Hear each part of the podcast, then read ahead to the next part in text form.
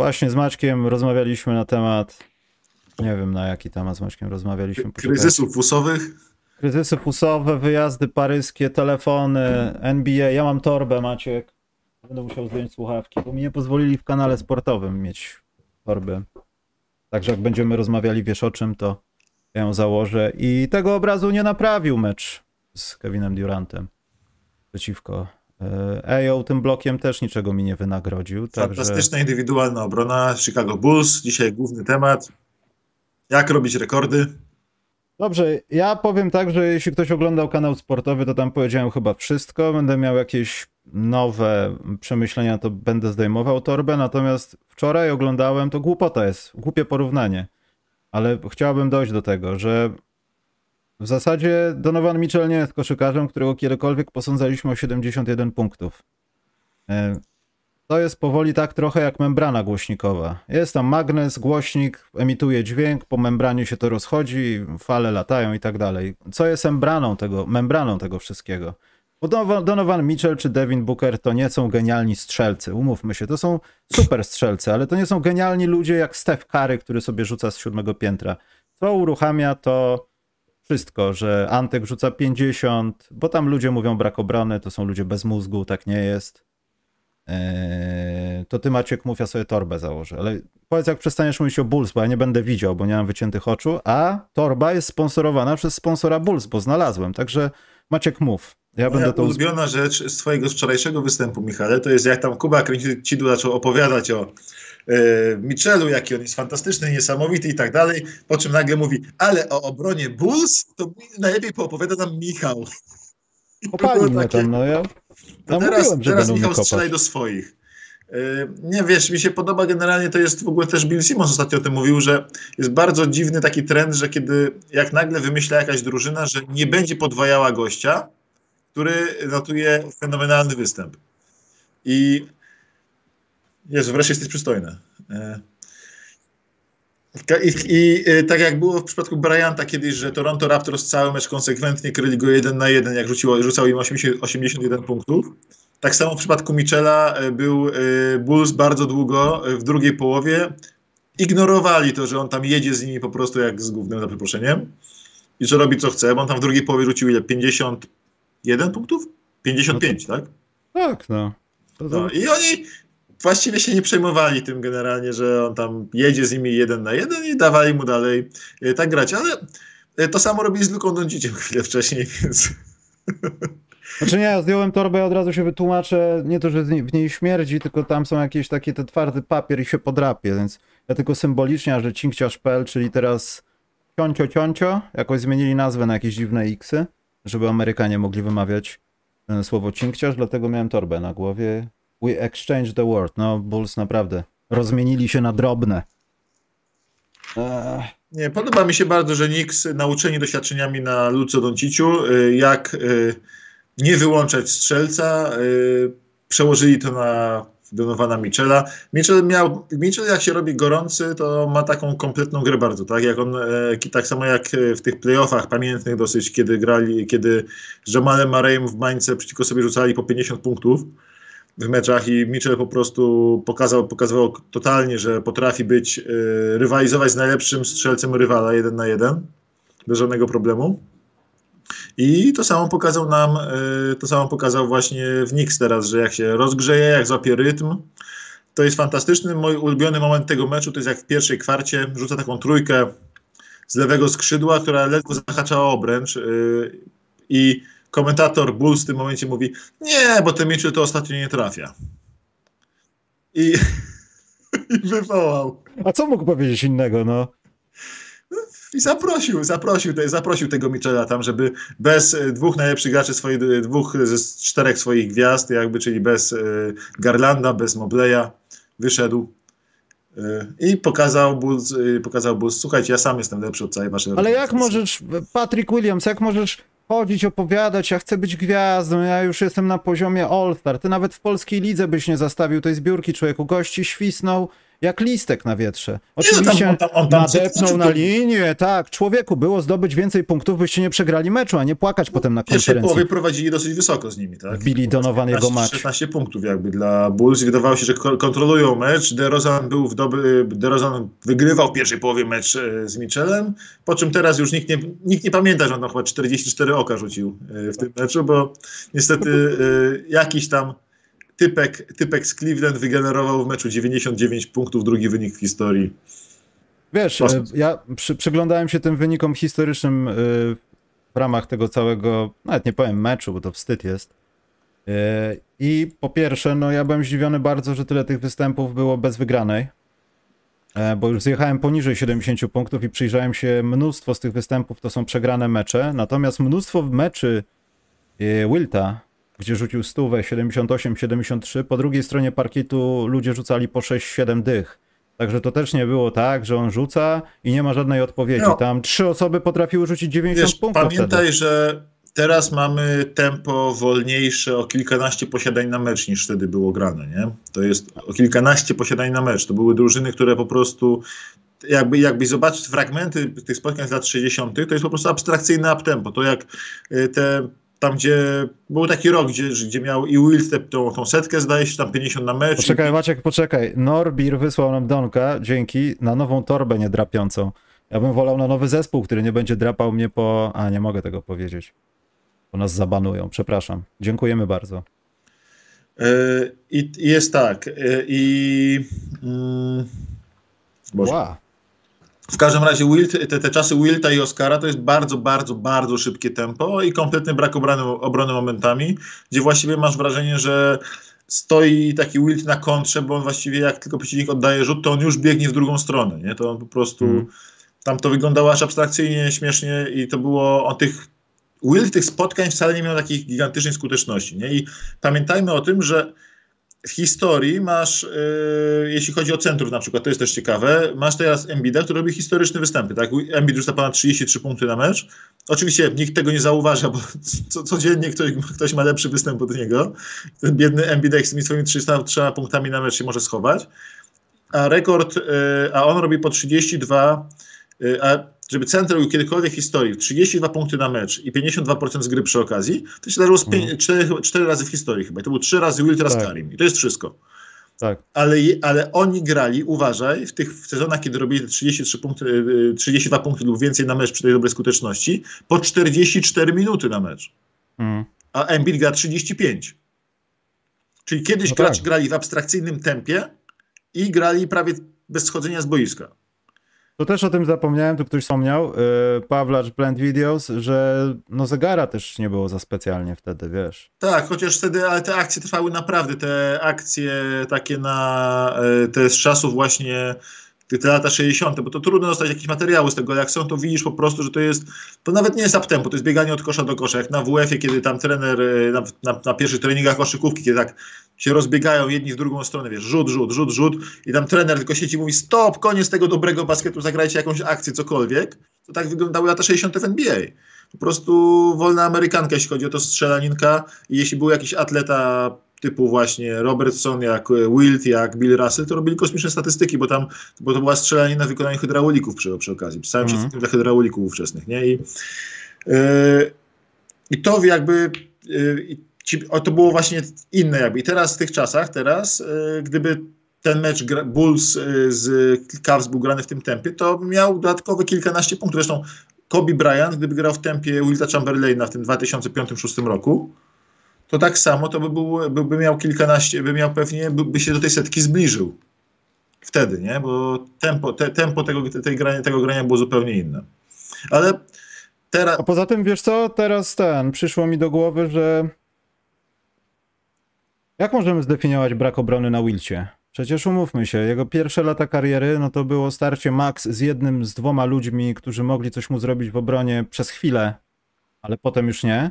I ogólnie to był strach, a nie, że brak obrony naokoło. I wielu zawodników z tamtych czasów to dotykało, że byli po prostu lepsi od reszty, która nie potrafiła nawet tego obronić i mogli mu wskoczyć jak w tym żarcie dwie biedronki na niedźwiedzia i krzyczeć uduś, uduś. Wiesz, to i nic by mu nie zrobili. Czy to jest brak obrony, Maciek? No nie sądzę. W sensie to masz tak, że Wild demolował wszystkich, a z Billem Russellem nagle sobie nie radził. Nie? I nagle się okazało, że przegrywa po prostu z gościem z atletą na swoim poziomie. To jest, jak masz jakiegoś, nie wiem, wczesnorozwojowca, który w wieku 15 lat ma 1,93 m wzrostu, mięśnie po prostu jak dorosły i wąsa. I on tam demoluje na poziomie jakichś makroregionów wszystkich rówieśników, rzucając po 50-60 punktów na mecz, a potem inni doganiają go wzrostem i nagle się zatrzymuje. I tak samo Wild demolował tych mniej rozwiniętych hydraulików w NBA. Ja ogólnie mam taką teorię, że to chyba nawet nie jest teoria, to jest fakt, że największe gwiazdy z każdej epoki są ponadczasowe, typu Wilt, Bill Russell, Bob Cousy, nie wiem, Robertson, czy Dr. J, czy Karim, czy Jordan, czy Barkley, czy LeBron i tak dalej. Oni są ponadczasowi, jeśli chodzi o... w każdej erze sobie poradzili świetnie. I w każdej erze byli ci najlepsi, równie fantastyczni, powiedzmy. Problem jest taki, że im dalej w przeszłość patrzymy, tym ten drop-off jest wcześniej jakby za nimi, tak? To jest tak, że teraz w NBA masz tych na poziomie All-NBA, ja to ostatnio w Nicy próbowałem udowodnić, mamy z 25 zawodników na poziomie All-NBA teamów. Jest masa talentu teraz i jeszcze za nimi znowu jest kolejnych 25 też świetnych graczy. Te 20 lat temu w tej NBA lat 90. miałeś z 15, czasem 18 w tych najlepszych sezonach graczy, którzy byli rzeczywiście na takim poziomie, że zasługiwali to All-NBA Teams, ale się regularnie zdarzał jakiś w All-NBA Team, nie wiem, Vin Baker, Detlef Schrempf i paru takich gości, którzy tam, no, w normalnej NBA by teraz nie powinni się zbliżać do poziomu top 15 ligi, nie? A oni tam, była łapanka w tym trzecim teamie. W latach 80. to było już tylko 10 graczy i ten trzeci All-NBA Team już w ogóle mógłby nie istnieć, bo tam się po prostu już było brani kompletnie goście z ulicy. W latach 70., w latach 60. było tych gości 5 takich topowych i za nimi znowu po prostu były totalne odpady jakby już. I ten poziom odcięcia jest im dalej w przeszłość coraz wyżej i to świadczy o tym, o tej jakości naszej ligi obecnie, ale też pamiętajmy o tym, że właśnie ten taki topowy talent zawsze sobie poradzi. Problem jest to, że w każdej kolejnej erze jest więcej tego topowego talentu i to odcięcie jest coraz dalej. Zwłaszcza, że NBA teraz zgarnia najlepsze talenty, na przykład, które by normalnie szły do NFL, bo w NBA taki Anthony Edwards będzie miał gwarantowany kontrakt na 100 milionów, a Edwards poszedł 20 lat temu do NFL na running backa, gdzie miałby wszystko super, ale miał kontrakt, który jest w 90% niegwarantowany, bo jak sobie raz urwie nogę, to żeby można było go zwolnić. Dobrze, to może przejdźmy do zabiedzeń, bo ja nie chcę tego słuchać. Jeszcze jedna rzecz, jedno zabiedzenie od razu. Od razu zabiedzenie dam. Zabiedzenie od razu zabiedzenia, potem zdynamicznienie, od razu. Na tle tych wszystkich rekordów damy zabiedzenie dla Devina Bookera, bo ta jego 70 w tym meczu to dostali w papę chyba 20 i w końcówce faulowali, żeby tylko on 70 punktów zrobił i po prostu ganiali, faulowali i dawali Bookerowi oddawać wszystkie głupie rzuty świata. To wygląda tak żenująco teraz na tle tych niewiarygodnych występów historycznych, ta jego 70, że aż przykro patrzeć na tą listę, bo teraz jeszcze niektórzy pamiętają, że ten mecz tak wyglądał, że przegrywająca 20 punktami drużyna faulowała rywala, żeby mogła ich gwiazda oddawać kolejne rzuty. Wszyscy pamiętają. Tak, ale za 10 lat tego już nikt nie będzie pamiętał. Ale wiesz co, poczekaj. Jest taka gwiazdka wielka wpisana przy tym występie. Nie, usprawiedliwimy to. Jakieś usprawiedliwienie się należy, bo ja pamiętam, że to były te czasy, kiedy Devin Booker, chyba też niechcący, był kreowany na drugiego Kobiego. Tak. Że to jest morderczy shooter, że on będzie zagryzał ludzi. I tak naprawdę nic się wtedy takiego szczególnego nie działo w tym kierunku, żeby on to robił. No i nagle jak się przytrafiła okazja, trener, dobra, w sumie to, proszę bardzo. No to, wiesz, no... Jedni negują tą szkołę, że dajmy się wyszaleć, jak Phil Jackson, a drudzy... A dobra, co tam, dzieciak może z kontuzję zaraz mieć, niech sobie rzuca. I ja to rozumiem, tylko że faktycznie no to jest... Sam wynik w wyniku jest niewspółmierny do tego towarzystwa, z którym jest. Nawet ten Elgin Baylor, no. Nawet to jeszcze jest bardziej zakwalifikowane moim zdaniem. Baylor był niesamowitym strzelcem, tak? On miał problemy z innymi rzeczami, no. Tak, ale ten jego rekord też był taki, no, z tych bardziej bookerowatych chyba, no, to ten mecz był chyba przegrany z tego, co pamiętam. Chociaż nie chcę bredzić, bo nie wiem. Tam walczył, ale nieważne. W każdym razie chodzi o to, że ten mecz w ogóle Baylora jest do znalezienia w internecie, tak jakby ktoś szukał sobie takich fajnych występów legendarnych. Niektórzy twierdzą, że setka Wilta się nie wydarzyła. Ale jest karteczka, która teraz prześladuje każdy duży występ. Booker z karteczką był, jest Donovan Mitchell z karteczką, Kobe z karteczką. Masz być z karteczką. Zrobiłeś, musisz sobie narysować, ile punktów zdobyłeś. Dobrze, to moje pierwsze zabiedzenie, bo nie wiem, czy ty byłeś w trakcie. To oczywiście są Bulls, nie będę drugi raz torby zakładał, ale to jest kolejny rok, kiedy jest świetny zespół, coś w nim trzaska, jak chrust w lesie i... nikogo nikt nie oddaje. Ja czekam, ja się modlę, żeby w lutym coś się wydarzyło, żeby już po tego Wiktora się tam schylili. Trudno, te play-iny są...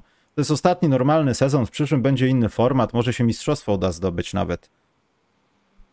Słuchaj. Mega zabiedzenie. Bulls są po prostu... Tak? A jaki oni mają bilans w ostatnich 5 meczach? Ten mecz z Mitchellem. Mogliby mieć 12-0 i on... Nie, po prostu nie. Ale mają... Bulls wygrali 3 z 5 spotkań, które nagrywaliśmy.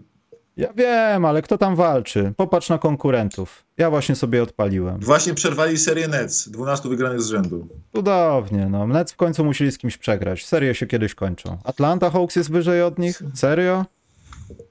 Poważnie?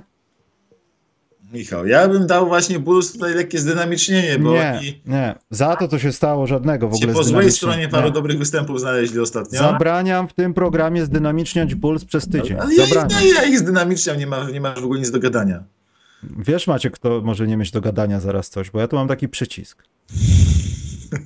I możesz mówić o Bulls do woli.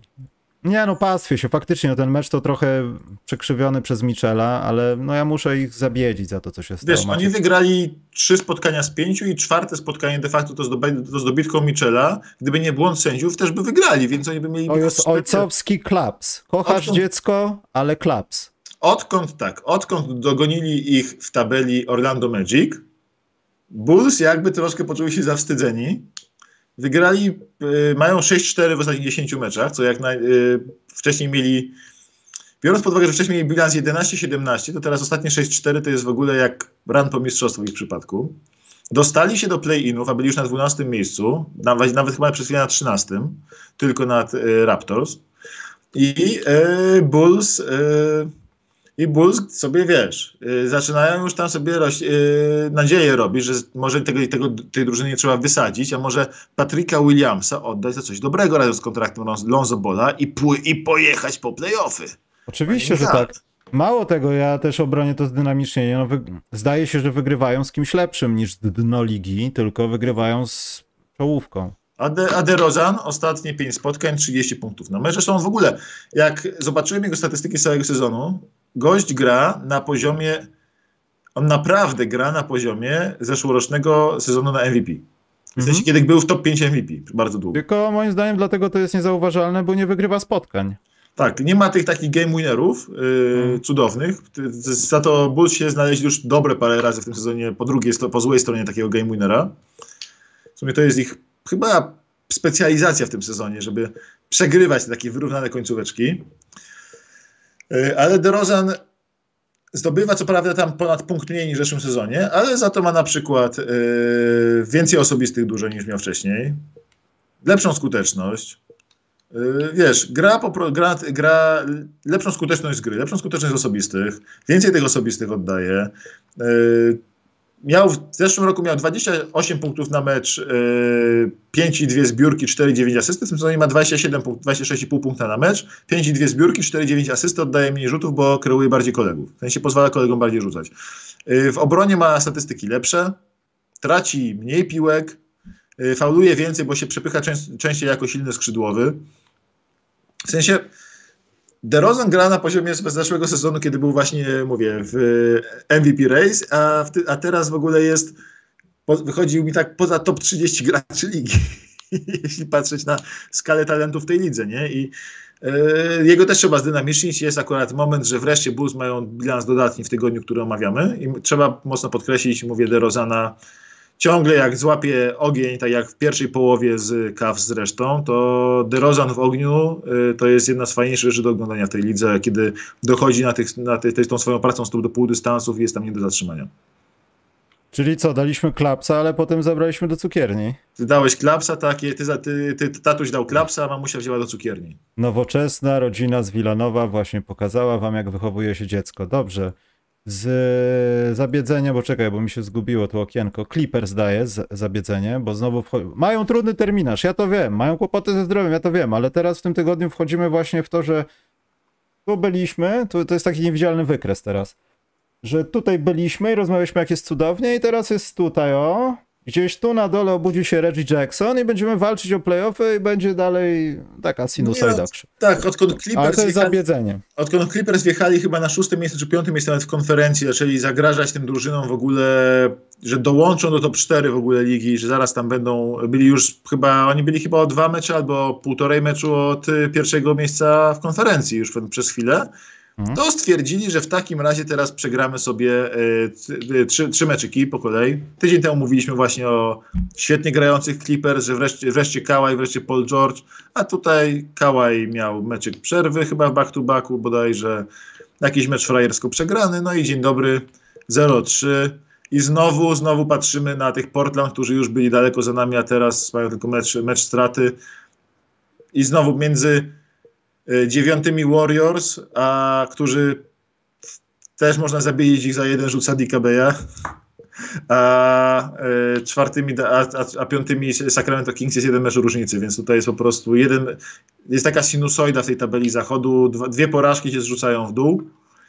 I właśnie o tych porażkach, bo dla mnie Clippers to nie jest takie główne zabiedzenie. Największym zabiedzeniem ligi dla mnie za ostatni czas są tak bardzo mocno i zdecydowanie Phoenix Suns, którzy bez Devina Bookera są po prostu absolutnie beznadziejni, mają chyba najgorszy atak ligi, odkąd nie gra.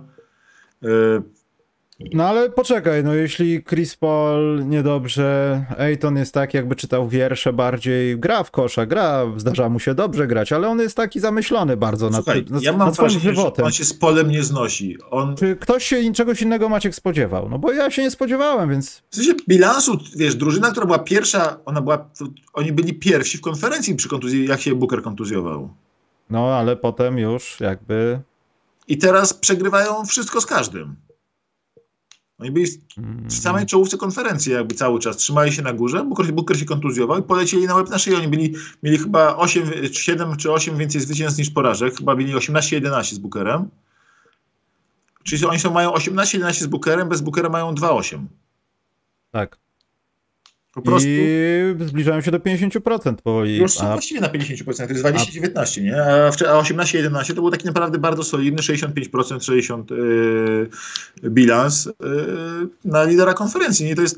To jest śmieszne, że jak ta drużyna się zmieniła, tylko jeden gracz się wyłączył i tam point god teraz robi, a Suns brakuje strasznie amunicji, w sensie oni... No nie mają Jay Crowdera, który jest obrażony. Cam Johnson jest kontuzjowany od dłuższego czasu. Devin Booker jest kontuzjowany. Zaczyna brakować im ludzi. Brakować im strzelców. Oni pilnie potrzebują jakiegoś transferu. Muszą oddać obrażonego Jay Crowdera z jakimś pikiem za coś fajnego. No tam według mnie Kyle Kuzma to jest coś, kogo oni potwornie potrzebują wręcz jakby, ale... No zwłaszcza, że Kyle Kuzma wygląda na takiego, co bardzo chciałby gdzieś pójść i pokazuje ludziom wszystko, co ma powoli. Tak, i potrzebują też jakiegoś rezerwowego kombogarda, nie? Nawet taki Alec Burks za dwie drugie rundy by im bardzo pomógł. Taki gracz na sezon, co porzuca, porobi, a potem możesz go... Tak, świadomie... pobroni, bo Burks jest fajnym obrońcą. Wziąć tego Burksa z Detroit za 2 drugie rundy, bo on nie jest wart 1. rundy. Nie? To jest po prostu zadaniowiec, który ma porobić troszkę ruchu z ławki. Dać 1. rundę za Kyla Kuzmy i ten zespół znowu może być kontenderem. Nie? To jest też śmieszne. A w tym momencie ich zabiedzamy. Ja zabiedzam zdrowie, bo Zajonek niestety 3 tygodnie. Tak, pachwinki zabiedzam. To jest zabiedzam to. Ja zabiedzam zdrowie, ja zabiedzam pecha. Zion Williamson co roku musi coś mieć, mniejszego, większego, w wakacje musi coś mieć. No, współczuję bardzo, bo Nowy Orlean już zaczął przypominać drużynę, która wyszła z lasu i idzie w kierunku szosy. A teraz zgubili kierowcę wycieczki i nie mogą wrócić z grzybów. Pamiętajmy, że też Brandon Ingram, który zaczął sezon robiąc breakout w swojej karierze, był wreszcie rzucał świetnie za 3, chyba 40 parę procent za 3, odnalazł się jakby w tym całym układance Nowego Orleanu idealnie, robił breakout, a tutaj nagle kontuzja i od bardzo dawna już nie gra, teraz jeszcze Zion nie gra. Nowy Orlean paradoksalnie jest tak mocny, że może cały czas się utrzymać w tej czołówce zachodu, nawet bez nich, no ale brak Ziona to jest straszny ból, bo on był tak piękny w tym sezonie, był stuprocentowo nowoczesnym szakiem, przy czym szak nigdy nie rzucał tak dobrze, tak regularnie jak on.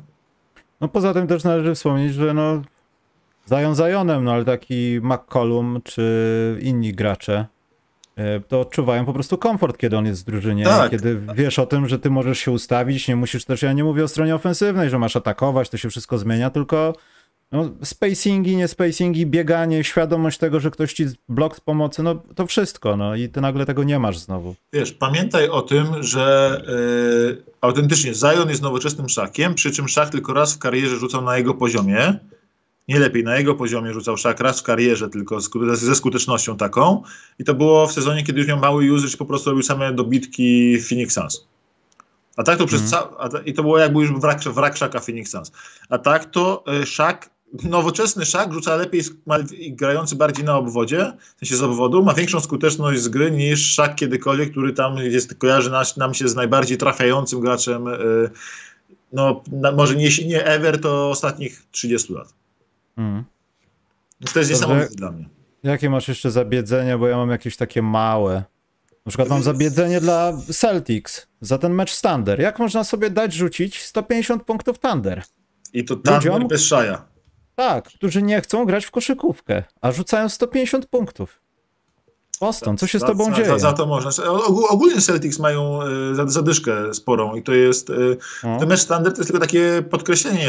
Celtics mają w ostatnich 10 spotkaniach bilans 5-5 i mieszają występy, kiedy pokazują rywalom, że dobra, tu jesteśmy my, tu jesteście wy.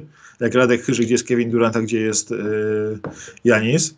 A po chwili zaraz dostają właśnie batę od takiego Thunder, którzy no...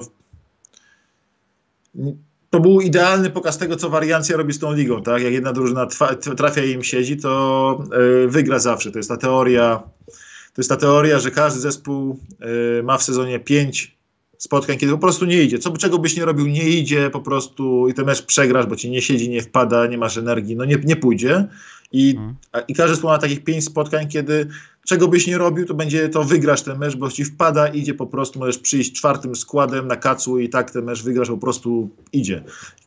I te 10 spotkań w sezonie się po prostu nie liczy, pozostałe 72 mecze się liczą. I tutaj mam wrażenie, że się zszedł taki mecz Celtics z meczem takim Thunder, że po prostu Celtics no nie szło, no po prostu no nie żarło, no nie ma co tego, a Thunder co nie wypuścili z ręki to wpadało. Ja sobie zapisałem, nie wiem czy to z tym meczem, bo już mi się pomyliło, ale 8-8 w ostatnich 16 spotkaniach, a wcześniej było chyba 18-4 albo 18-3. Znaczy wyjście z początku sezonu jak gdyby, no.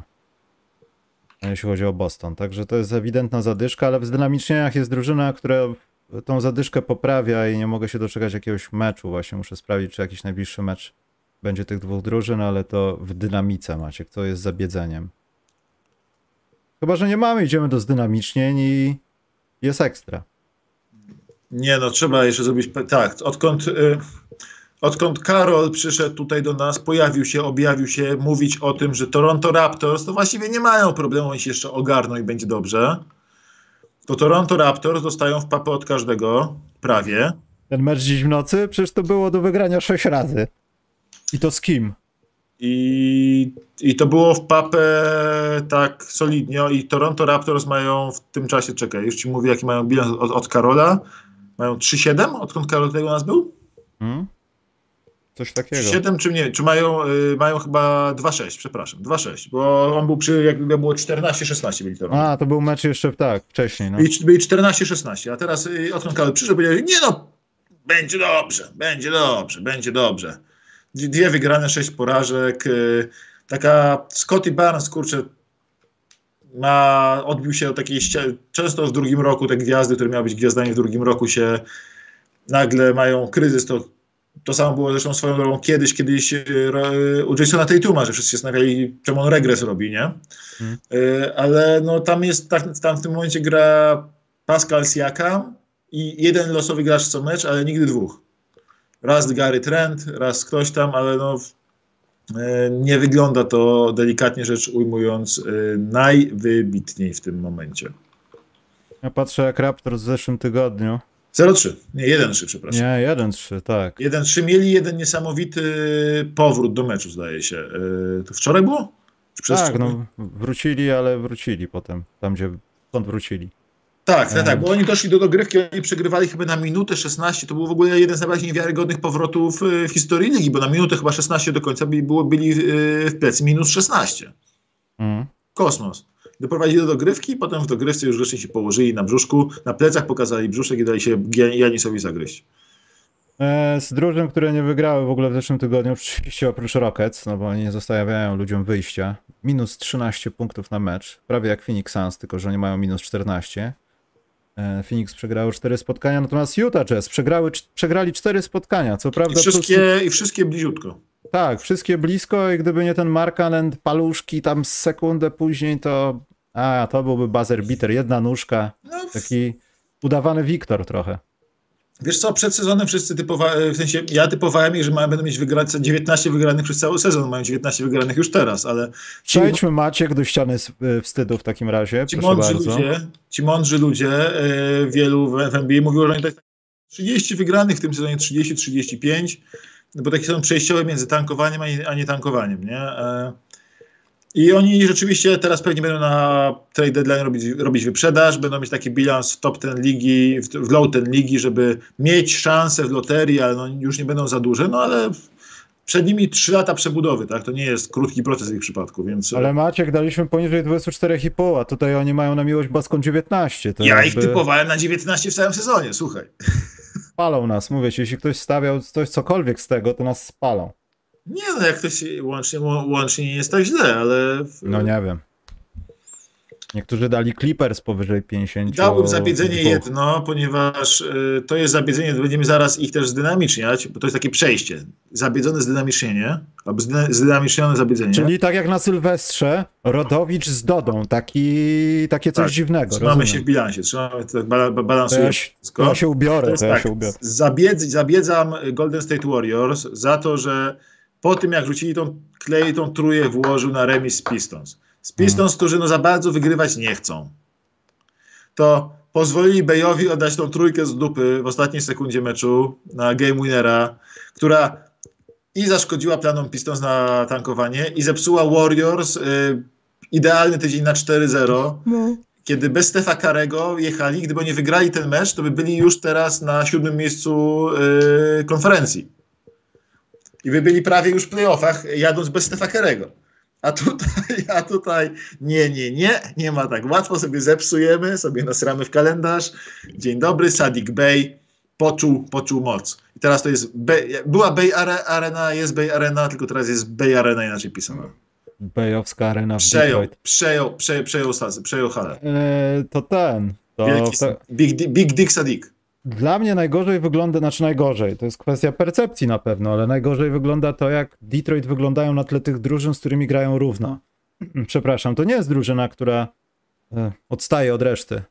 Oni potrafią się zaadaptować na 3-4 kwarty z mistrzem NBA, nie ma problemu, zagramy jak równy z równym, potem dzieją się rzeczy. I to jest w ogóle niesamowite, że te tankujące, słabe drużyny nie potrafią tego robić jak Detroit. Nikt nie ma takiej klasy w przegrywaniu. A nawet jak wygrywają, to nikt nie ma do nich pretensji, no bo co mogli? Rzucić piłkę w aut w decydującym rzucie? Pistons w ostatnich 5 meczach, odkąd nagrywaliśmy, mieli tylko 8 wygranych, teraz mają 11, mają bilans 3-2.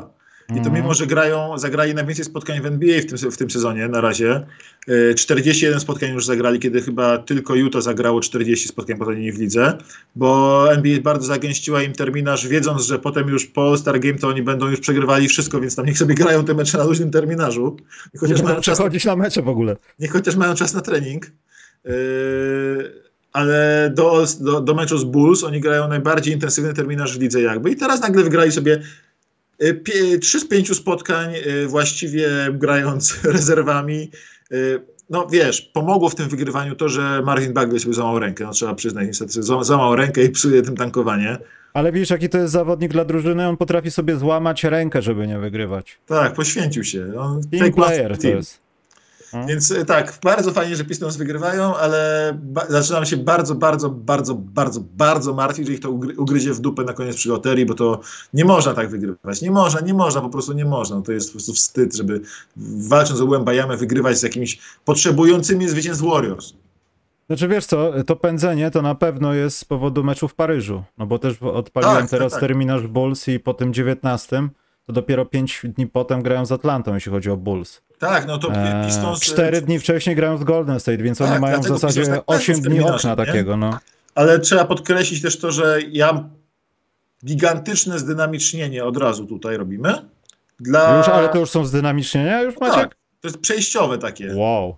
Były dwa dynamicznione z zabiedzenia i teraz zdynamicznienie dla Bojana Bogdanowicza, który gra koszykówkę swojego życia prawdopodobnie i nie zasługuje na bycie w tym głównie w Detroit. Przepraszam bardzo, kocham Detroit, ale Bojan Bogdanowicz nie zasługuje na męczenie się w tym badziewiu. Tak samo jak Alec Burks. Jest dwóch gości, którzy po prostu nie zasługują na bycie w tym miejscu.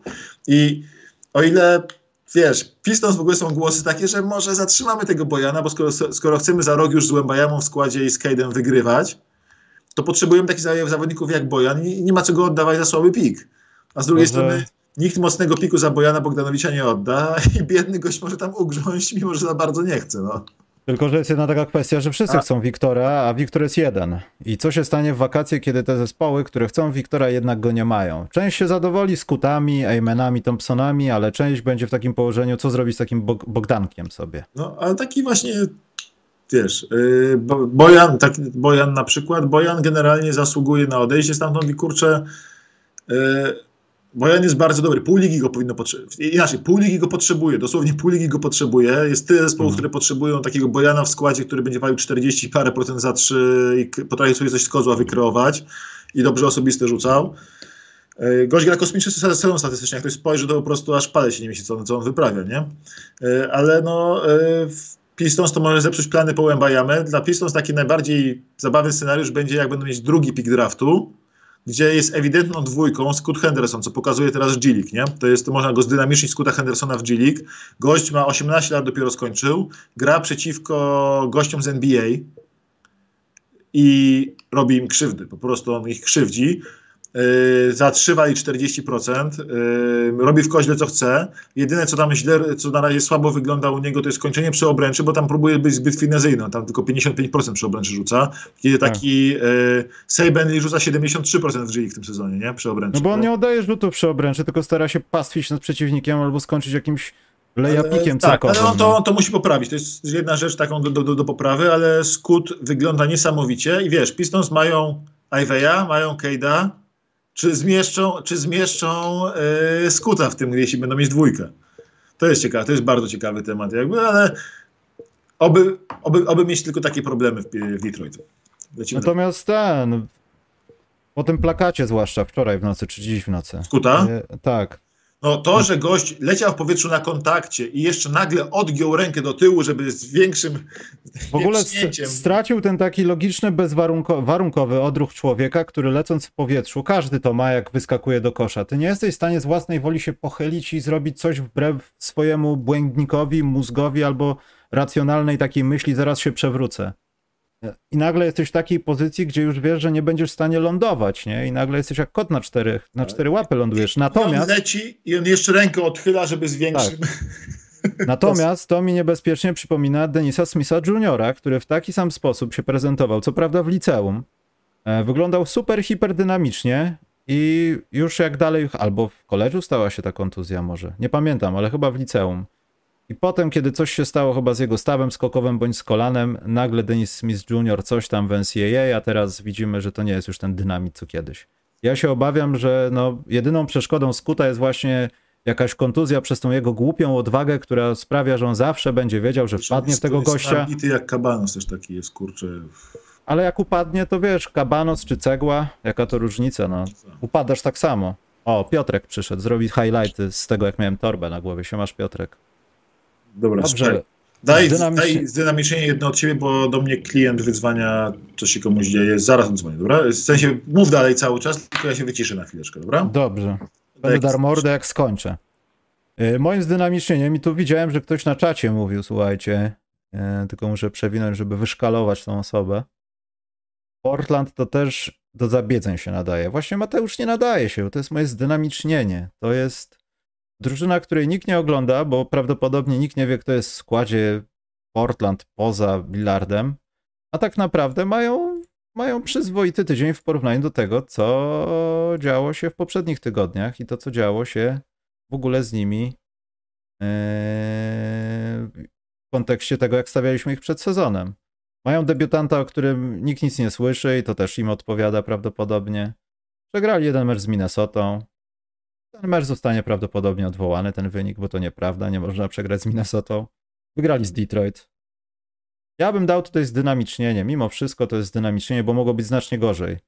Mogli skończyć, ja nie chcę już mówić jak Bulls, ale mogli skończyć znacznie gorzej. Jak Pawlacz napisał, ja oglądam Portland Simons w zasadzie i Grant grają fajnie. O Portland nic się nie mówi, gdzieś tak od 10 meczu sezonu. Absolutnie się nie mówi, ale też się nie dziwmy, no oni nie wygrywają spotkań. To nie jest ten mokry sen kibiców Portland, że zdobędą zaraz mistrzostwo, bo jest Damian Lillard. Mam wrażenie trochę, że przez to, co się dzieje w Portland, Damian Lillard, pozostając tam, sam się trochę dewaluuje. A w zasadzie jego kariera sportowa, no bo ciężko tu mówić o nim jako o sobie, tylko bardziej o zawodniku. Drugie moje zdynamicznienie będzie, to Maciek może Maciek słyszy, ale mimo wszystko przyznaję je komuś z Lakers. Miałem pod koniec programu, żeby szybko to jakoś przykryć pytaniami, ale LeBron James dostaje ode mnie zdynamicznienie.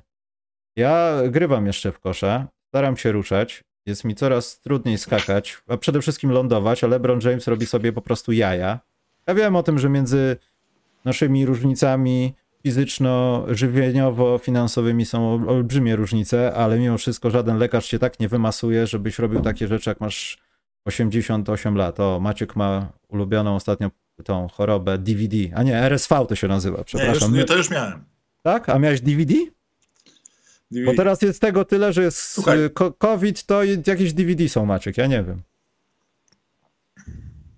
Dobra, słyszałem LeBrona Jamesa, ja się tak z niego troszkę krytykowałem w tym sezonie, a on złapał taką formę i pod nieobecność Anthony'ego Davisa robi taki rozpieprz po prostu, tak ciągnie Lakers.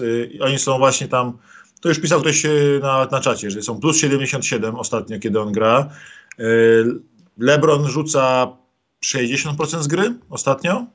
Coś koło tego, nie? 58-60% z gry, 38-latek, a Lakers tak się podnieśli jakby wokół niego, tak zaczęli grać wokół niego, że w nocy wygrali teraz mecz nawet bez niego, tak? Z Miami Heat w pełnym składzie.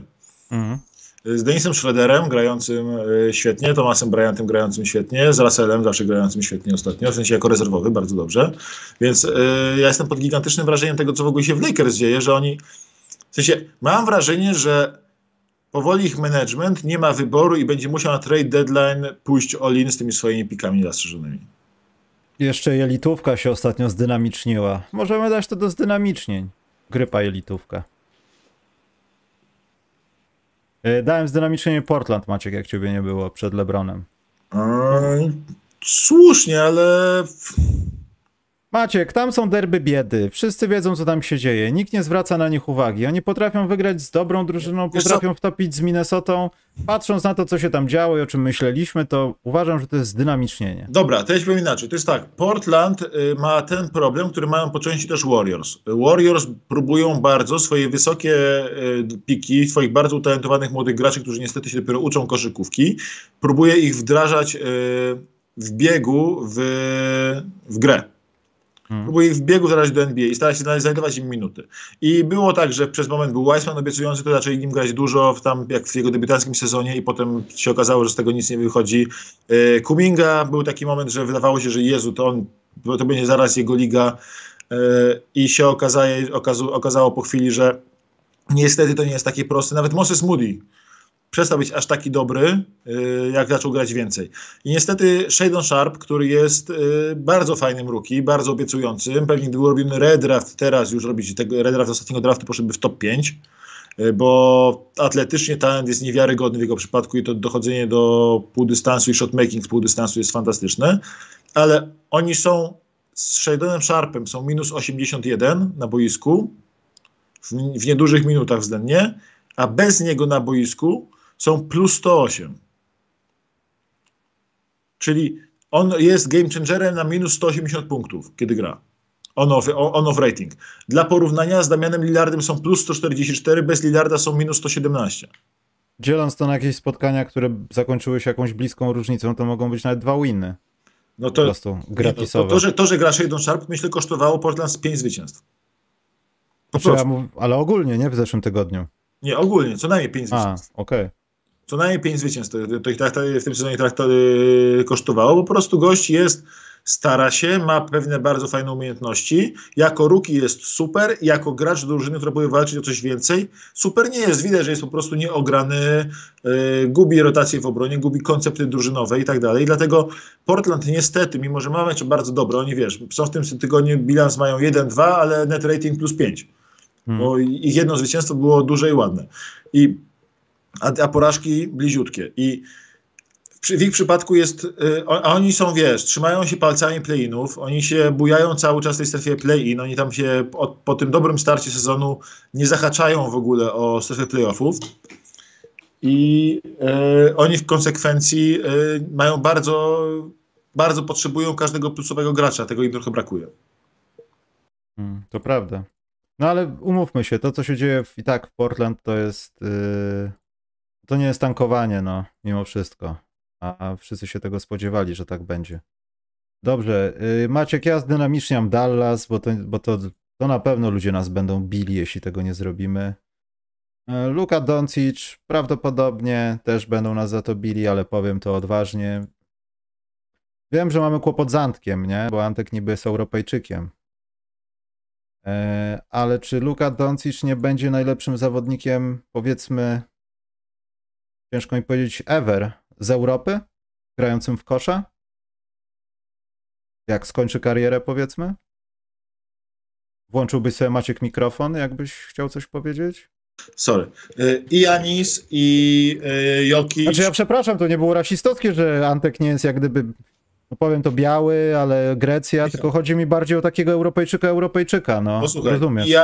I Janis, i Jokic, i Doncic mają trajektorię karier na top 20 all time. Każdy z nich ma szansę skończyć karierę jako top 10 all time. Ale czy ten Doncic nie będzie minimalnie wyżej postrzegany od Jokicia? Bo mam wrażenie, że Jokic się trochę tak rozmywa ludziom. Wiesz, Doncic jest bardziej taki... Doncic to jest jak pięść w twarz. Od razu wiesz, co się dzieje, dostałeś w mordę, gdzieś ci się twarz wylewa. A Jokic to jest taki mocny liść od drwala. Może cię zabić. Ale co Jokic? Ale możesz... Jokic co robi, słuchaj? Ale Jokic co robi? Jokic robi, prowadzi najlepszą drużynę Zachodu. Która nic nie osiągnęła. Ale znowu, jest dwukrotnym MVP, ma na razie statystyki z kariery dużo lepsze, w sensie takie osiągnięcia z kariery ma dużo lepsze niż Luka. Obaj byli w finale konferencji, żaden z nich był w finale ligi. Jokic wygrał dużo więcej rund w playoffach od Doncicia. Jokic jest tym dwukrotnym MVP. Teraz też Luka mówi, Luka taki fajny, piękny, amerykański, bla, bla, bla, super i bardzo mu się dynamicznie należy. Drużyna Jokicia ma w tabeli na nim 2,5 meczu przewagi, a też tam cały czas są kontuzje i problemy ze zdrowiem. Znaczy umówmy się, seria 7 zwycięstw teraz, tak? 7? Już spojrzę. Tak. To jest Jokic, to jest ostatnie te dwa tygodnie Jokicia. 7 zwycięstw z rzędu to mają Dallas. Dallas, ale mówię o Dallas cały czas. Tak, Doncic, to jest Doncic, nie Jokic. Bo Dallas jest moim zdynamicznieniem, ja tylko użyłem Jokicia jako porównania bardziej, czy kontrargument. Słuchaj, Dallas było... Te 7 spotkań temu mieli bilans 15-16 i byli poza play-in. Byli na 11 miejscu na zachodzie. I wtedy Lukas stwierdził, dobra, koniec tej zabawy. Bo on zaczął sezon świetnie, miał taką zadyszkę troszkę i stwierdził, dobra, koniec odpoczynku, koniec tej zabawy. Teraz gramy na poważnie. I od tego czasu Luka ma, to jest aż śmieszne. W tych 7 meczach, kiedy Dallas wygrało, ma 41,7 punkta, 55,6% z gry, 40, prawie 1% za 3, nawet jak na siebie bardzo dobre 76% z wolnych, 11 zbiórek, 9,9 asysty, tylko 3,4 straty jak na ten poziom usage, na którym gra, 2,3 przechwytu nawet na mecz, nawet w obronie robi robotę i nawet 0,6 bloków. W sensie robi absolutnie, totalnie, całkowicie wszystko. Bo musi. Tak, i w tym czasie miało 5 razy double-double, 2 razy triple-double, jest plus 10,4 średnio na mecz. Po prostu kosmos, absolutny, całkowity kosmita w tym czasie, który grają i rzeczywiście i Dallas nagle poszło z 11 miejsca na 4 na zachodzie, wyżej łatwo nie wejdą, ale ciągle szanse są, bo naprawdę grają rewelacyjnie. No i są spore szanse, że łykną Nowy Orlean niedługo. a Memphis gra dosyć na tyle dobrze, że... Memphis gra też rewelacyjnie, to jest też drużyna do... Zresztą przegrali spotkania w tym tygodniu w ogóle, no 4-0 chyba. Już nie mam tego przed sobą. Ale wiesz co, Memphis mnie trochę denerwuje. Niby wszystko jest dobrze, wygrywają 4 spotkania, potem w następnym tygodniu coś tam delikatnie nie pójdzie. I tak denerwujące są, bo chciałem zobaczyć tą taką czystą dominację, wiesz, mecze na wyjeździe na przykład. Chciałbym zobaczyć 10-9, a nie 9-8. Ale Memphis w ostatnim tygodniu mają taką bardzo wyraźnie najlepszą obronę w lidze. To jest tak, że odkąd wrócił Jaren Jackson Jr., oni po prostu są dramatycznie najlepsi w lidze w obronie. Są takie, są 2 punkty na... A Cleveland nie jest lepsze dramatycznie, które też jest dynamicznie? Nie, odkąd jest Jaren Jackson Jr. wrócił, to Memphis mają, nie wiem, plus 2 punkty lepszą obronę na 100 posiadań niż druga najlepsza drużyna. W ostatnich 15 meczach net defensive rating, czyli stracone punkty na 100 posiadań Memphis Grizzlies, to jest 104 punkty na mecz. Druga najlepsza drużyna w tych ostatnich 15 meczach w obronie to jest New York Knicks, 109 punktów na mecz. To jest 5 punktów różnicy w efektywności defensywnej między pierwszą a drugą drużyną. Dla porównania, drudzy Knicks są o te 5 punktów lepsi od 15 Minnesoty w obronie. Czyli między pierwszą a drugą drużyną w obronie w ostatnich 15 meczach, między Memphis a Knicks, jest taka różnica jak drugą a 15. To są jaja po prostu, jak oni mają dobrą obronę, odkąd Jaren Jackson Jr. wrócił. Problem ich jest taki cały czas, że na jakieś 20 spotkań, które tam koło tego Jaren Jackson Jr. zagrał, jak od powrotu, mniej więcej w połowie, tam w 8-9 meczach, miał duże problemy, mniejsze lub większe problemy z faulami, takie, że wchodzi na boisko, łapie 2 faule, po 3 minutach siedzi znowu. I tego jeszcze ogranicza. Tam regularnie kończy mecze z 4-5 faulami, i przez to nie może tego rytmu zapaść. Gdyby on jeszcze troszkę mniej faulował, to to jest aż strach patrzeć na nich. Jaren Jackson Jr. zagrał tylko połowę spotkań w tym sezonie dla Memphis i jest kandydatem do DPOY.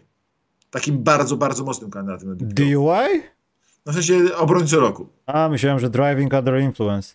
I trzeba zdynamiczyć Memphis razem z tym cholernym Jarenem Jacksonem, bo naprawdę grają rewelacyjną obronę. A przy okazji i nawet to, że w ataku mają momenty, no, kiedy się męczą, delikatnie rzecz ujmując, to mimo to wygrywają po prostu, są lepsi w tym niż byli w zeszłym sezonie, mają najlepszego zmiennika na rozegraniu. Desmond Bain jeszcze jest bez formy po tej kontuzji. Ta kontuzja, takie kontuzje palca u nogi potrafi się bardzo długo ciągnąć za zawodnikiem. Zaczął fenomenalny sezon, jeszcze jak on dojdzie do pełni formy, jeszcze jeśli oni stwierdzą, że idą all in i sobie wezmą jednego skrzydłowego jakiegoś dobrego zamiast mieć bandy przeciętnych, no to sky is the limit dla nich. Bardzo, bardzo mocna drużyna. Grają w 3 różnych stylach, w każdym meczu wystawiają 3 różne style gry na boisku, za każdym razem bardzo to zmieniają. Piątka z Morantem gra zupełnie inaczej niż piątka z Piusem Jonesem, piątka z Jarenem Jacksonem na centrze gra zupełnie inaczej niż piątka z Stevenem Adamsem i inaczej niż z Brandonem Clarkiem. Rewelacyjna, w sensie aż zachwycający jest potencjał tej drużyny, który jest jeszcze dopiero, zaczynają go zahaczać tylko, a mają szansę na dużo więcej. Rzecz w tym, żeby to pole do pokazania tego potencjału trzymało się jak najdłużej, a nie weszli w jakieś serię jak, czekaj, tydzień temu tak, Suns, boże z kim drugi mecz, z Warriors. To są takie mikro rzeczy, które ci przeszkadzają, żeby wiesz, dominować. I wydaje mi się, że to jest chyba teraz jedyna przeszkoda poza zdrowiem, a Maciek, musimy po jednym zdynamiczeniu zrobić i iść do pytań. Moim zdynamiczeniem jest w ogóle sytuacja na wschodzie, otwieram tabelę. I Boston, wiadomo, no derby biedy trochę mają, tam 5-5, Milwaukee 5-5, ale w międzyczasie Brooklyn 9-1. Mówię o ostatnich 10 spotkaniach. Cleveland 7-3, Philadelphia 8-2 i w zasadzie między Cleveland a pierwszymi Celtics jest 1,5 meczu różnicy. Między piątą Filadelfią a pierwszym Boston jest 2,5 i to jest jakby piątka kontenderów i każda z tych drużyn może wygrać wschód i fantastyczne jest to, że będzie taka naparzanka o miejsce w top 3, a właściwie top 2, bo wszyscy pewnie na wschodzie uważają, że 6 będzie Miami, nie? Więc żeby tylko ominąć matchup 4-5, czyli matchup kontenderów wschodu, dokładnie. i ewentualnie ominąć Miami, które zawsze jest zawsze groźne, jak to zawsze Miami. No, Miami jest zawsze groźne i nie chcesz grać przeciwko Jimmy Butlerowi sobie w playoffach, nie? I więc będzie taka naparzanka o pierwsze dwa miejsca w drugiej połowie sezonu, że będzie się na to cudownie patrzyło. Te drużyny nie będą mogły coastować, odpoczywać sobie i tak dalej, bo tak bardzo chcesz uniknąć tego meczu 4-5, że... No, chcesz uniknąć końca playoffów, no, które się ledwo rozpoczęły, to proste tak, jest. No, to jest niesamowite, że jedna z tych pięciu drużyn nie wejdzie do drugiej rundy playoffs. Tak. To jest po prostu niewiarygodne. Ale tego nie wiem... Wschód rozwarstwił, nie? My długo mówiliśmy o bardzo równej konferencji. Teraz mamy top 5 bardzo wyraźnie odstające od reszty. Potem mamy tą taką strefę od Knicks do Atlanty Hawks, takie drużyny, które są w miarę pewne play-in, ale niewiele więcej. Czyli Knicks, Pacers, Heat, Hawks. I tak potem naprawdę mamy Maciek... Cztery drużyny, które walczą o play-iny, czyli Bulls, Wizards, Raptors i Magic. Ale czyli tak naprawdę linia podziału play-in po prostu teraz w naturalny sposób jest reprezentowana tym pęknięciem poniekąd, bo tam jest jedna drużyna, która jest niezdecydowana. Po Filadelfii kto jest? Boże. Knicks teraz. Knicks. No to Knicks oni są jedną nóżką tu, drugą tam, a reszta to jest po prostu naturalna linia walki. Tak. No. I potem mamy znowu tą ostatnią drużynę, która jest gościem w play-inach, czyli Bulls, bo zaraz za nimi są Wizards, zaraz za nimi Raptors i nawet Magic, którzy... Może mi wejdzie. Magic, którzy z tych wszystkich czterech drużyn mają według mnie najlepsze momenty gry w tym momencie. Mówisz o Bulls, ja muszę to nosić, Maciek. Ale ja nie chciałem... Taka korona ścierni cierpiącej. Ja muszę zrobić sobie taką... Tak, pinkciarz, ścierni, co jakaś gra słów. Nie, bo ja chciałem dynamicznić tą sytuację przez to, że Cleveland, posiadacze najlepszego net ratingu w NBA, są posiadaczami najlepszego net ratingu w NBA, mają drugą osobę, obronę w NBA i to jest bardzo dobre i podoba mi się to, że potrafią to osiągać bez swoich jakichś poszczególnych meczach albo w dłuższym okresie podstawowych zawodników. Najrówniejsza obrona, zdecydowanie. Bez Mobleya bardzo często. Tak, nie, net rating teraz mają, znowu ich wyprzedził Boston. Tak, znowu jak na Basketball Reference jest, że nie wyprzedził. No stats NBA.com mówi, że Boston ma net rating 5,5, a Cleveland... A na Adjusted jest faktycznie Boston wyżej, ale już w Adjusted Cleveland jest wyżej o 300. No to ten Adjusted net rating to jest jeszcze... Nawet nie wiem, na czym polega Adjusted net rating, szczerze mówiąc. No chyba jest jakaś tam korekta, jakieś posiadania czy coś. W zasadzie nie do. W każdym razie w takim czystym net ratingu Boston jest ciut wyżej, ale Cleveland...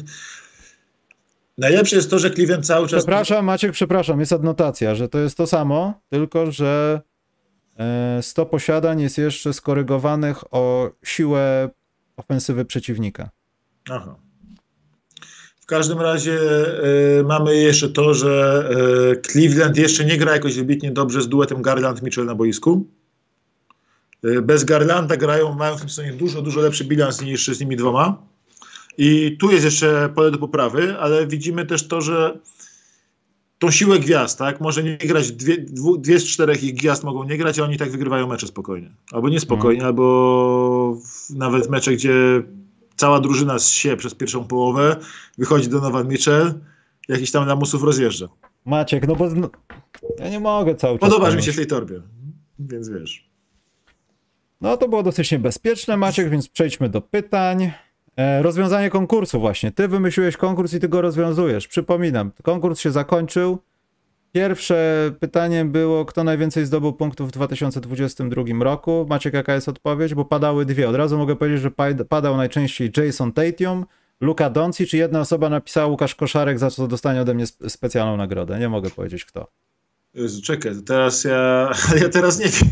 Bo... Ty wymyśliłeś ten konkurs. Ale nie pamiętam już. No to szukaj. Zaskoczyłeś mnie teraz tym. Bo czekaj. Rozwiązanie. No... Czekaj, jak to jest dynamiczniejsze w międzyczasie, okej? Bo nie, już nie możesz.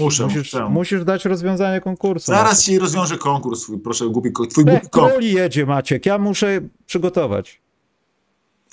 Nie zdynamitowaliśmy jednego bardzo ważnego zawodnika. I sorry, i musimy.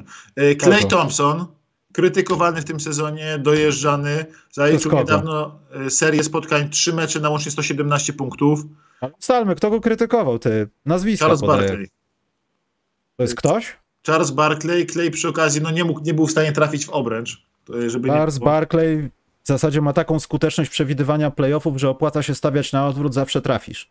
Więc... Tak, ale Clay generalnie, wiesz, nie mógł trafić do kosza, w ten sezon gra tylko na 43% skuteczności z gry, nie, na 41,5% skuteczności z gry w tym sezonie gra. Trójki zaczęły wracać do normy troszeczkę, ale na razie mu nie siedzi ogólnie. Za dwa ma najgorszą skuteczność od swojego drugiego sezonu w lidze, więc nie szło mu najlepiej. Ostatnio w trzech meczach łącznie 117 punktów. Najlepsza taka seria w karierze. Po zerwaniu Achillesa i krzyżowego. Pamiętajmy o tym, że po tym sobie wrócił i zrobił taką najlepszą serię w karierze. Te 54 punkty ostatnio, kiedy wygrał Warriors mecz. Teraz z Detroit trójka na remis na 2 sekundy do końca. Słucham? Z Atlantą wtedy? Tak. Teraz z Detroit trójka na remis na 2 sekundy do końca. To jest gość, któremu bardzo zależy na sukcesach drużynowych, ale też jest facetem, któremu po prostu zależy na tym, żeby jednak być doceniony na takiej zasadzie, że nie za sukcesy indywidualne, tylko za to, co robi dla tej drużyny. I widać, że się tym przejmuje. Widać, że go to raniło, co o nim mówili, że przejmował się tym bardzo. I fajnie, że pokazuje, że cały czas jest kozackim graczem. Jest kozackim graczem cały czas, jeśli utrzyma taką powolutku rosnącą formę w górę, to może być game changerem kolejny raz w karierze. On zawsze jest game changerem w playoffach i może być znowu game changerem, mimo że go już wiele osób zaczęło skreślać na starcie tego sezonu. Więc duża piona dla Kleja, duże zdynamicznienie dla Kleja. Ale to myślę, że nie było niezdynamicznienia, ja nie wiem. To jacyś Maciek jakichś hejterów znalazłeś przypadkowych, ja nie słyszałem takich rzeczy. To jest skandal. Poza tym pamiętajmy o tym, co się działo z jego zdrowiem, ja bym też od niego nie wymagał za specjalnie dużo i nie spodziewał się jakichś powrotów wielkich Kleja w tym sezonie, co było z góry wiadomo. A jeśli chodzi o punkty overall, to zaraz ci powiem jeszcze, bo to kurczę jest... To jest drugim. Overall? Ale jak to overall? W sensie to było do 28 grudnia, nie? Tak, 28 grudnia, no. To będzie, jeśli dobrze pamiętam, Jason Tatum, ale już ci zaraz powiem. To ludziom powiedz, bo ja to nie brałem udziału w konkursie, Maciek. Misiek. Ja wygrałem życie, że występuję z taką gwiazdą internetu, a nie tam jeszcze odpowiedzi będę szukał. Ostatnio to ty byłeś gwiazdą internetu. Tu drugie pytanie było, natomiast trafił najwięcej rzutów wolnych. Nie, czy Ben Simmons. Ile rzutów trafił Ben Simmons? Tak, bo ktoś napisał na odwrót i się sugeruje tym tak. Ile trafił Ben Simmons rzutów wolnych, Maciek? To było najprostsze. Odpowiedź brzmi 18. Nie 20, nie 19, 18. Moja mama mniej więcej tyle rzuciła razy osobiste też w tym roku. Już ci mówię, czekaj, 1107. Dobrze, to ja poszukam jakichś pytanek. Kącik typerski, no może coś te 4 mecze, to może coś zaraz tam rzucimy, ale to po pytankach, słuchajcie. Ja zobaczę, czy są jakieś cenne, ciekawe pytania, jadę do góry czatu. Jedziesz z pytaniami, ja tego Tatuma muszę powiedzieć, muszę potwierdzić, to jest Tatum na pewno. Bo naważyłeś tego pytania, to teraz musisz się rozwiązać. Ale nie mówiłeś mi, że ja będę odpowiadał na nie. To czyli wymyślasz pytania, nie znając odpowiedzi? Podejrzane, Maciek. Tak jest, jestem złym człowiekiem. Chciałem, żeby ktoś mi to powiedział. No ale sam sobie to powiedziałeś, więc wszystkich nas wyręczyłeś. Pytania jakieś. Tylko pamiętaj, żeby policzyć playoffiki też. Ja wiem. A nie możesz tam filtera jakiegoś zastosować? Nie, na NBA stacji jest tak prosto właśnie łączyć. No nie, no filtera bierzesz. Zadawaj pytania, misiu. A ja... Przewijam pytania, szukam właśnie jakichś cennych pytań. O, Tom pytał. 2 pytania na nadchodzące trade deadline. Wymarzony transfer realistyczny, wymarzony transfer mało realistyczny. To ja mogę powiedzieć ten pierwszy. Chciałbym, żeby Miles Turner trafił do Lakers w jakiś sposób i żeby wszyscy... No nie wiem po co, ale żeby Davis trafił. Jest centrem. On nie teraz wróci... Miles też Davis gdzie teraz jest? A gdzie jest Turner? No właśnie. Żeby to się w końcu stało, bo ja już mam dosyć patrzenia w jakichś niszowych mediach na Reddicie, że Miles Turner już dziś, już jest spakowany. A mało realistyczne to cokolwiek w Bulls. No ja nie wierzę, żeby tam w Bulls zrobiono przesiew. ale przydałby się, no ten Patrick Williams cholerny. Może Kobe White dałby się usunąć. Chyba na schodzącym kontrakcie. Także to chyba tak mi się wydaje. Natomiast chyba wszyscy marzą o jakimś wielkim blockbusterze. Tylko problem polega na tym, że ja nie widzę w żadnej drużyny z czołówki ani sposobności, ani przede wszystkim potrzeby, ani konieczności dokonywania jakiegokolwiek wielkiego transferu, miksowania dwóch nazwisk. No nie widzę tego. Nie wiem. Wymarzony transfer dla mnie. Ja bym chciał, żeby ktoś dał za Bojana Bogdanowicza 2 pierwsze rundy. To jest mój wymarzony transfer. Mało realistyczny to był. Drugi mój transfer, który bym bardzo chciał, to jest właśnie Kyle Kuzma do Memphis albo do Phoenix. Bardzo, bardzo bym chciał taki transfer. Trzeci mój transfer z tych ulubionych to jest, żeby na przykład Lakers zamiast brania gwiazdy wzięli paczkę od Utah dobrych graczy. Dali jakąś pierwszą rundę, wzięli Malika Bisleya i nie wiem, Jordana Clarksona albo Kelly'ego Olinyka, takich paru graczy, którzy po prostu pomogli im mieć solidną rotację taką poważną. I bardzo bym chciał tak już na poważnie, żeby taki Bojan Bogdanowicz trafił do na przykład do Dallas Mavericks, żeby oni wykombinowali jak to zrobić, albo jakby żeby wykombinowali na przykład Mavs, jak wyciągnąć Freda VanVleeta z Toronto. Dobra Maciek, bo ja sobie sam przeklikałem. Jason Tatum to jest. Czekaj, playoffy patrzyłeś? No tak mi się wydaje, no. Ale ja ci już powiem zaraz, to już to kończyłem robić. Coś ja chciałem tutaj powiedzieć. Następne pytanie znalazłem. Ten spamer Henrik Larsson napisał, czy Kings, gdyby poszło po Siakama, nie oddając Sabonisa i Foxa, zrobiłaby z Sacramento kontendera? No na pewno. Jason Tatum nie. Luka Doncic. Czyli nie policzyłem przedostatniego sezonu. Znaczy przedostatniego tego, kolejki playoffowej, okej, bo mi się okno nie rozwinęło. No, nie wiem Maciek, ja nie mogę pytań szukać i odpowiadać na twoje pytania. No, w playoffach 615 punktów, Luka w playoffach 475. To jaka jest prawidłowa odpowiedź do cholery? Luka Doncic. Bardzo dobra odpowiedź. I w takim układzie ja dzisiaj to wszystko wysyłam wam mailowo, umawiamy się co, kto dostaje klucze od PlayStation, a w następnym konkursie, na pewno konkurs będzie polegał na tym, dlaczego Maćkowi nie należy dawać do robienia pytań, na które nie zna odpowiedzi? To będzie pierwsze pytanie konkursowe. Drugiego jeszcze nie znam, ale nie wiem, kiedy będzie konkurs. Dobrze, Luka Doncic odpowiedź prawidłowa i Ben Simmons. To są dwie odpowiedzi prawidłowe w naszym podcastu. Ilość tam 18, tak? Luka Doncic i 18, tak? Tak, nie 18, tak, przepraszam, bo tu nie chodziło o osobę, tak. Taka wielka firma, koszulki, aukcje, fantazja, nie potrafi na proste pytania odpowiedzieć. I coś, co bym bardzo chciał jeszcze, chcę zobaczyć Trae Younga w Nowym Jorku, bo to będzie taki cyrk, Niech Nowy Jork wypruje się ze wszystkiego za Trae Younga. I potem po prostu oni są na siebie, no Trae Young i Nowy Jork są na siebie stworzeni. Mamy wymianę, Maciek. No. Mamy Celtics oddających Noah Vonleya za hajs do Spurs, a Spurs wyrzucają Gorgiusa Dienga.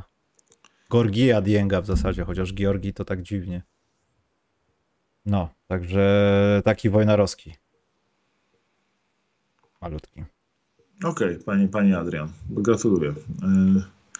I Spurs też wyrzucają Vonley. Tak przy okazji. No ty oszczędnościowy ten po prostu. Pieniążki. Miejsce w składzie też chyba. Dobra. Pytanie było jeszcze, Maciek. Może zrobimy jakiś mały kącik bukmacherski na sam koniec. Odpowiedzmy na jakieś jeszcze pytanie. Tu Bartku zadał pytanie.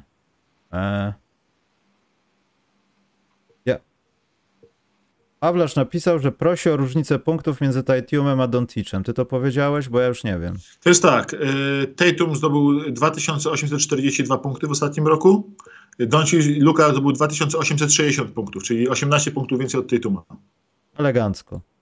Żeby już nikt się nie czepiał. Czyli bo Tatum w tym sezonie zdobył do 28 grudnia, o czasie, o którym mówiliśmy, 1201 punktów, Luka 1309. W zeszłym sezonie Tatum 1026 od 1 stycznia do playoffów, Luka 1076, a w samych playoffach Tatum zdobył 615, a Luka 475. Mhm.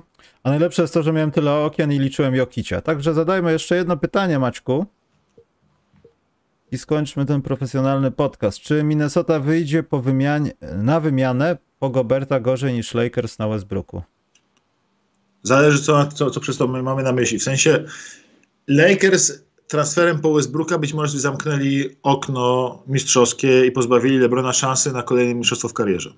No dobrze, a co mieli zrobić innego wtedy? Zostawić ten core, który mieli. No i co? Sam Kyle Kuzma jest teraz więcej wart od Westbrooka.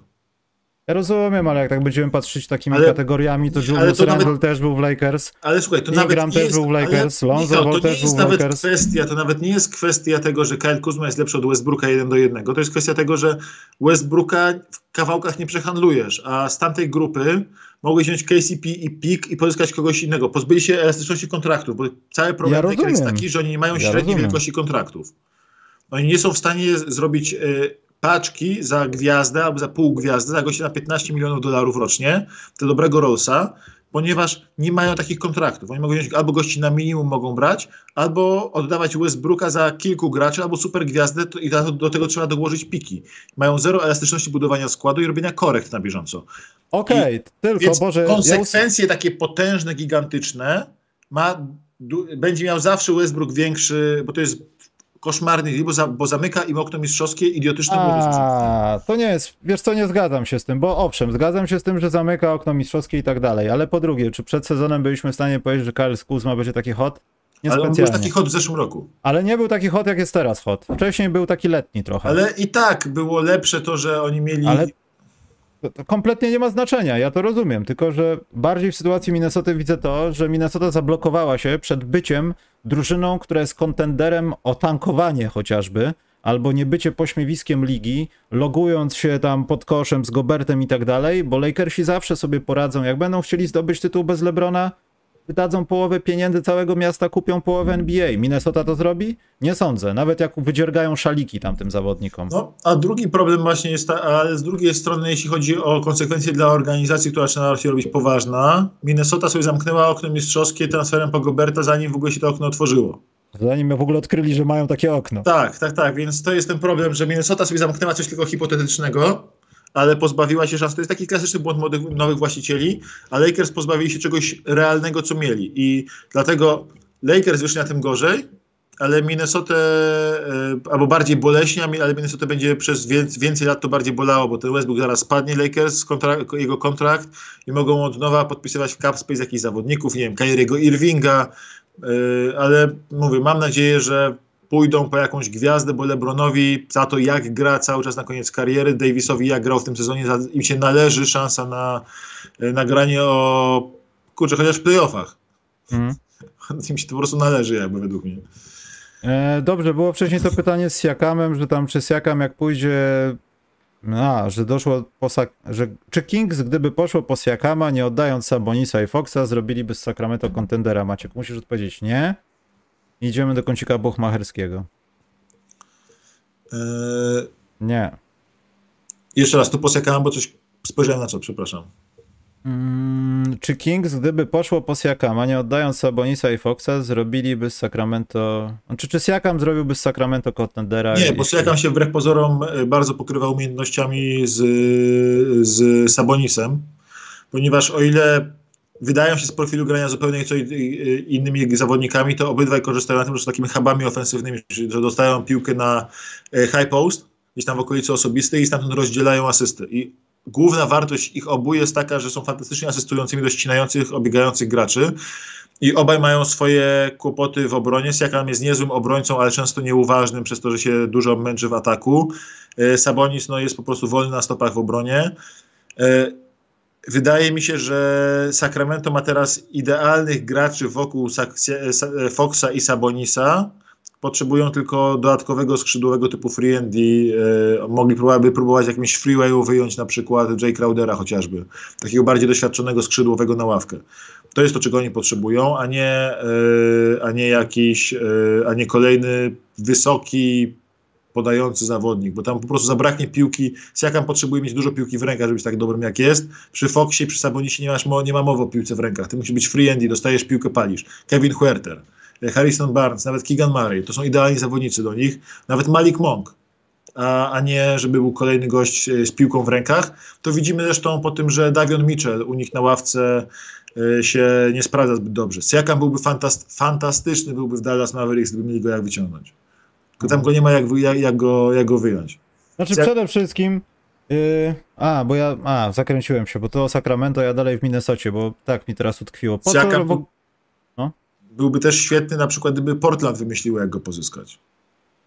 A propos tej Minnesoty, dlaczego Minnesota w ogóle ma kogokolwiek teraz wymieniać? Teraz. Nie, Minnesota teraz nie ma jak wymieniać. Ale nie, w ogóle po co mieliby to robić? Ja jestem bardziej piewcą tej teorii, zaczekajmy, ja wiem, że czas, pieniądze, luty, ale po co się wymieniałeś w wakacje, jak po pół roku wszystko chcesz przepalić? Poczekaj. Nie, Minnesota teraz nie ma co w ogóle robić żadnych ruchów, ponieważ oni będą lepsi niż teraz są. Ja to cały czas mówię, że Minnesota, jak ludzie mówili, że Minnesota będzie zajebista, przed tym co mówili, chwalili, że będą, ale fajnie będzie Minnesota z tym Gobertem, to ja tłumaczyłem, że nie będą tak dobrze jak myślicie, ale jak teraz fani Wolves znajomi potrafią panikować, albo już wchodzą taki klasyczny pesymizm dla fanów Wolves, tylko dobra, znowu tu jesteśmy, here we go again, och gówno, idziemy tu znowu. I tak...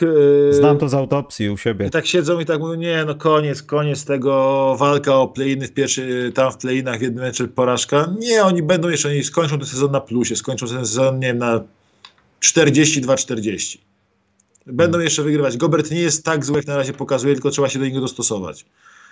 Grają bez Townsa cały czas. Towns jest naprawdę ciągle dobrym graczem. Nie jest top 20 graczem ligi w tym momencie, ale cały czas jest najlepiej rzucającym big manem w historii NBA.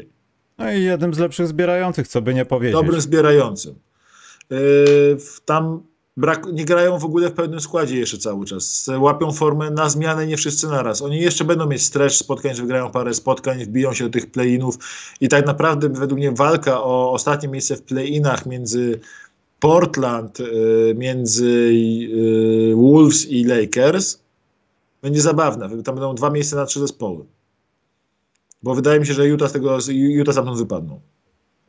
Kącik bukmacherski, Maciek. Dziś są 4 spotkania. Oczywiście my nasze tutaj typiki bierzemy od PZBook, który jest naszym bookmacherem. Nie to, że naszym. Jak coś, to nie miejcie do nas pretensji. Po prostu nas lubią, my lubimy ich i tutaj się czasem dotykamy typami.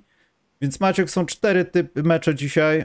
Ja nie chcę się za bardzo zagłębiać w jakieś tematy, ten rzuci więcej tam, ale ja już widzę na dzień dobry 2 ciekawe zakłady na przykład. Dobra, jest mecz Houston, Utah. Na Houston jest 3-10, Maciek. Utah jest w stanie takim... Utah to jest w Houston. Są w stanie szoku, Maciek.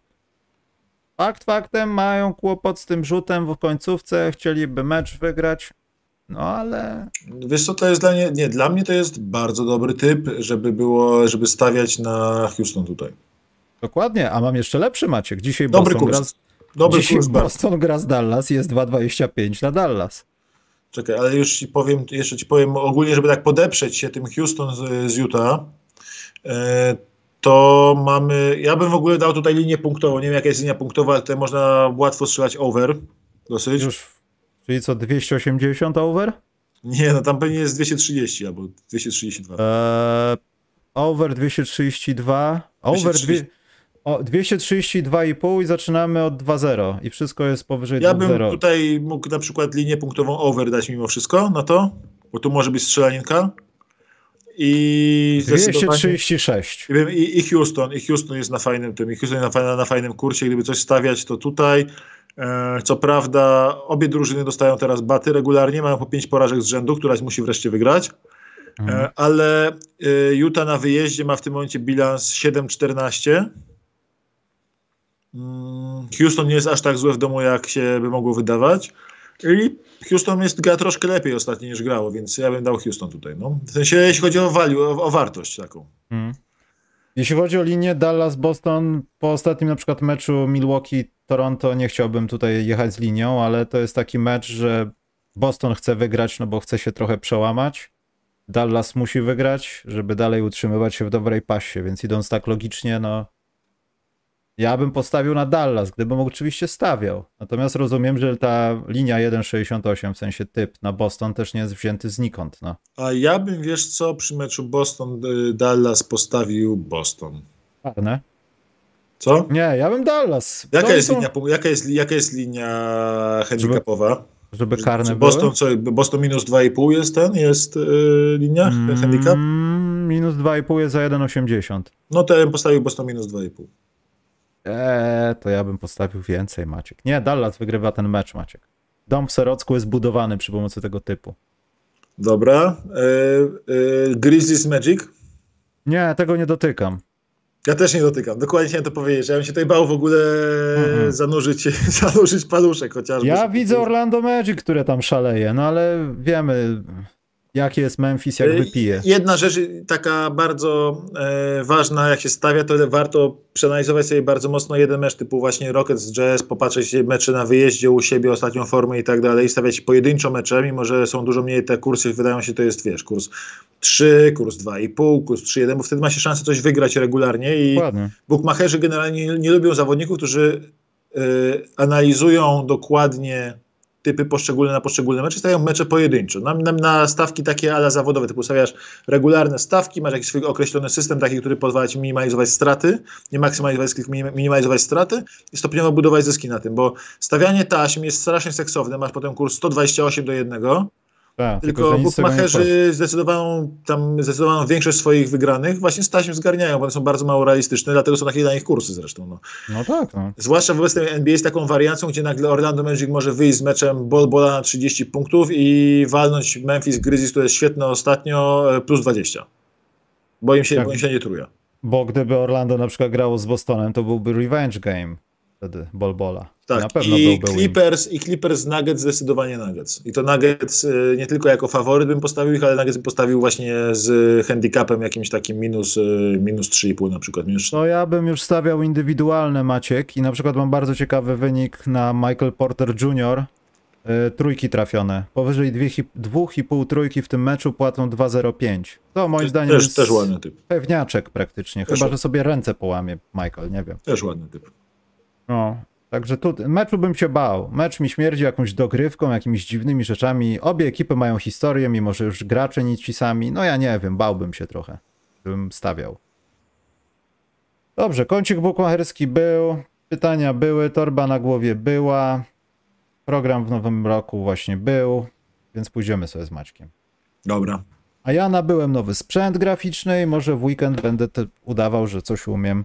I planuję obejrzeć na przykład różne głupoty z internetu, z koszykarskie, bo już mi synchronizacja działa bardzo ładnie. Więc Maciek, jak coś, zapraszam, może się uda, a jak nie, to będę robił testy. Ja chciałem tylko powiedzieć, że wszystkiego najlepszego. Życzę wszystkim w nowym roku tego jeszcze raz, żeby koszykówka była dalej tak dobra NBA, jak ostatnio mamy okazję oglądać, bo wchodzimy na historycznie fenomenalne poziomy. A ja to pojadę jeszcze socjologicznie, bo widzę, że to się wyprawia i to nie będą łatwe miesiące. Nie dajcie sobie mieszać w głowach po prostu. Bo ja już widzę, że styczeń zaczyna już tam dobry mikser robić, także oglądajcie koszykówkę i nie stawiajcie z naszymi typami. Ja wrócę, mam jeszcze jedno zabiedzenie, które w ogóle nie na pierwszym miejscu wypisane, tylko ruszyliśmy iść dalej. Muszę to zabiedzenie powiedzieć, ponieważ dla ostatniej nocy mam zabiedzenie, bo tym wszystkim takim gadaniu o fenomenalnej koszykówce, najlepszych historii i tak dalej. Mieliśmy pierwszą kwartę Bucks Raptors, która się skończyła wynikiem 13-12 dla Bucks. No w ogóle tam mecz miał 90-90 pod koniec. Dobra, ale 13-12 w pierwszej kwarcie to jest samo w sobie coś niesamowitego. To jest wynik jak z PLK i to słabego meczu PLK, kiedy mówimy, że to jest mecz walki. I drugi mecz, i jak myślałem, że to jest okej, to się raz zdarzyło w całym sezonie, no to kurczę, no może się wydarzyć coś takiego. No słuchajcie, nie panikujmy. Patrzę, Cavs Suns w pierwszej kwarcie, czekaj, niech ci powiem ile tam było, 15-14. Mm. Więc w dwóch meczach łącznie się pierwsze kwarty skończyły bilansem 28-26. Przypomniało mi się, przecież w tym meczu Toronto-Milwaukee Nick Nurse na 7-0 przed osobisty Mantka wziął challenge. Tak. W pierwszej kwarcie. Tak. A to 7-0. Jak Toronto zdobyło punkty, to generalnie wszyscy po prostu świętowali tam na hali. No. Już koniec. No. Punkty. Piłkarskie przyzwyczajenia. Dobrze, moi drodzy, idziemy. Ja będę obwieszczał wszystko na Facebooku czy gdzieś tam, jeśli dojdzie do tego twitchowania. Sam link, ważna informacja, bo kilka osób mi o tym mówiło. Ten sam link jak gdyby działa tylko na kanał. Jak wchodzicie tam na kanał, to transmisja jest po prostu widoczna od razu. To nie jest jak na YouTubie szukanie, także to chciałem powiedzieć. Dobrze, to idźmy. Maciek, dziękujemy Państwu serdecznie. Przepraszamy. Będziemy dalej to samo robić. Do widzenia. Dobra, dzięki wielkie, na razie.